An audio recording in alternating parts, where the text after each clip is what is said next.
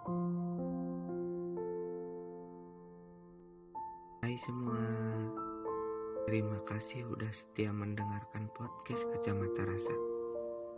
Semoga apa yang aku sampaikan bisa menjadi perantara kalian semua, supaya dia bisa tahu semuanya.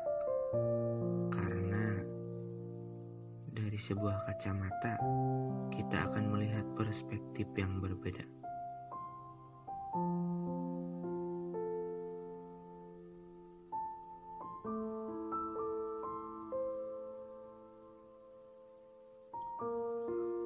Ketika jatuh cinta, gak semua orang berani mengungkapkannya. Ya, setiap orang punya cara sendiri ketika dia jatuh cinta. Sebenarnya, ini masalah sederhana yang pasti kalian juga pernah mengalaminya. Terjebak dalam sebuah situasi yang siapa pun pasti gak menginginkannya. Dan aku termasuk orang-orang itu. Jadi, ketika suka sama seseorang, aku memilih diam. Terkadang, memendam adalah pilihan satu-satunya agar semua terlihat baik-baik saja. Tapi, nyatanya itu hanya bisa menutupi luka, menahan api cemburu, dan memendam rasa kecewa. Kadang lucu juga kalau dipikir-pikir. Aku telah melewatkan banyak kesempatan yang harusnya saat itu aku bisa mengungkapkannya.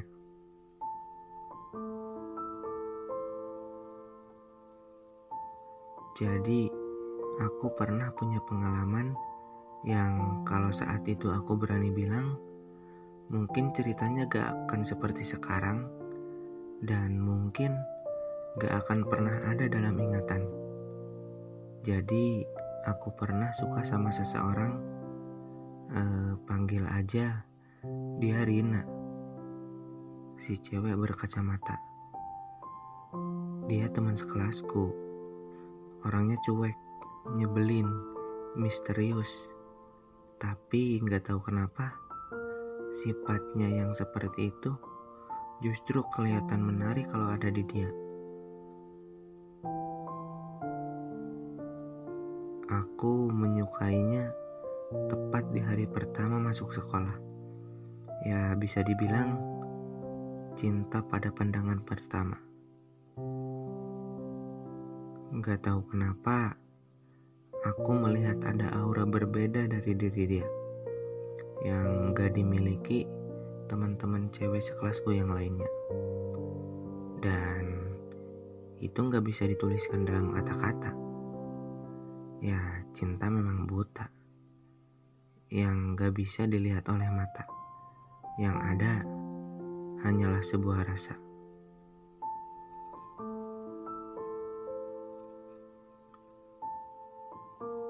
Hari-hari aku lewati dalam situasi diam-diam jatuh cinta. Lalu akhirnya cinta dalam diam sungguh menyiksa. Ingin rasanya segera mengungkapkannya. Namun apa daya, lidahku seketika keluh, kaku tak bergerak. Seakan lidah, hati, dan pikiran gak mau berteman. Cinta terkadang memang sulit diungkapkan dan tak bisa disampaikan. Banyak hal yang jadi penghalang, mulai dari malu, gengsi, dan aku ngerasa gak pantas aja buat dia.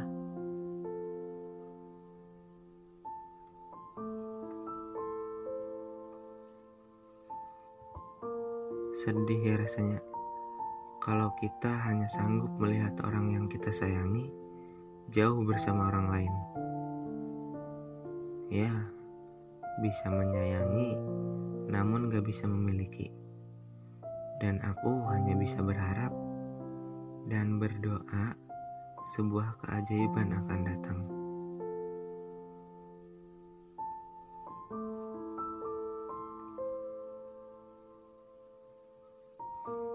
Hingga beberapa bulan kemudian, keajaiban itu benar-benar datang.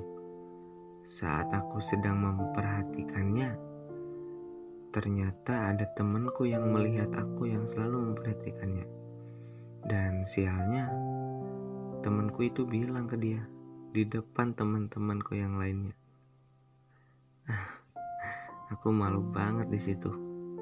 Mau marah, tapi di satu sisi aku senang. Aku pikir ini adalah jalan jalan yang akan buat aku dan dia akan menjadi kita.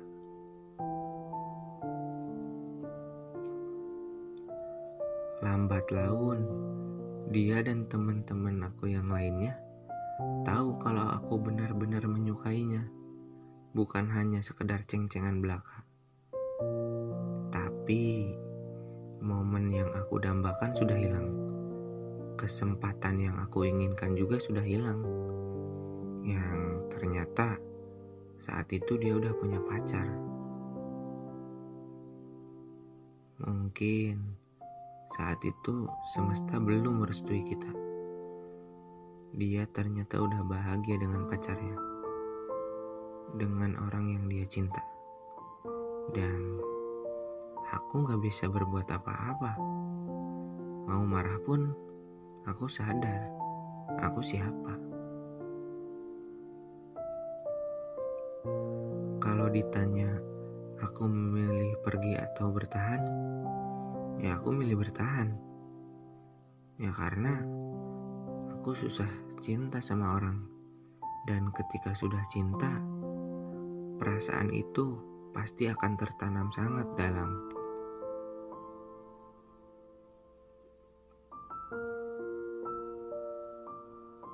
Bahkan sampai teman-temanku bilang, "Udah, cari yang lain aja. Jangan nyakitin diri sendiri." Kayak gak ada cewek lain aja. Di situ aku cuma bisa diam. Aku tahu maksud mereka baik, tapi mereka gak akan tahu apa yang aku rasain. Mau dijelasin panjang lebar pun, mereka gak akan paham.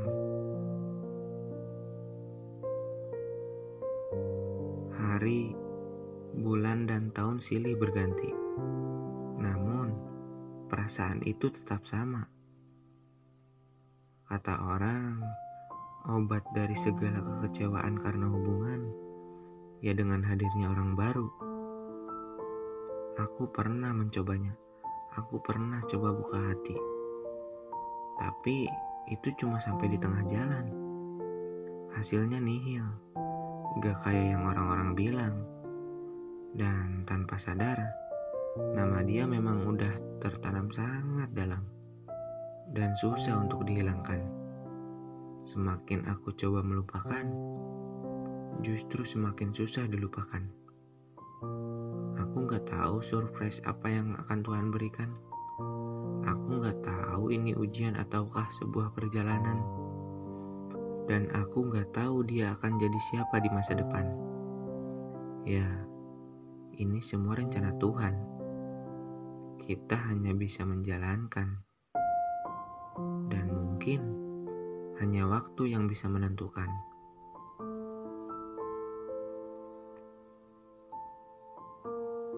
Ya, itulah sedikit cerita pengalaman yang mungkin gak akan pernah lupa dalam ingatan. Dan mungkin cerita ini akan berkelanjutan kalau dia kembali datang.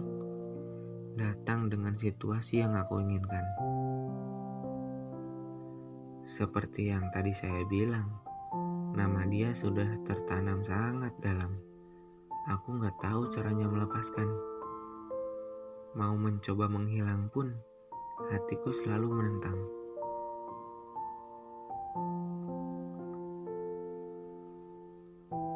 Aku selalu bertanya pada semesta. Semesta, aku salah apa? Dia sebenarnya akan jadi siapa? apakah aku dan dia akan menjadi kita nantinya? Dan dari semua pertanyaan itu, aku belum menemukan satupun jawabannya.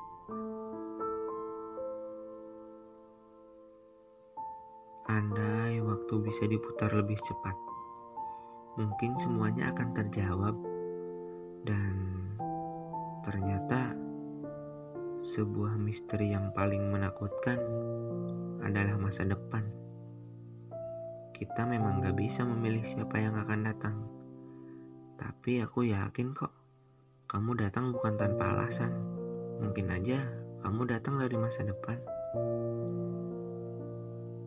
Tadinya aku malu mau buat tulisan ini. Tapi semuanya terlalu berat kalau dipendam terus dalam hati. Dan aku nggak tahu harus cerita sama siapa lagi. Masa depan memang penuh dengan misteri.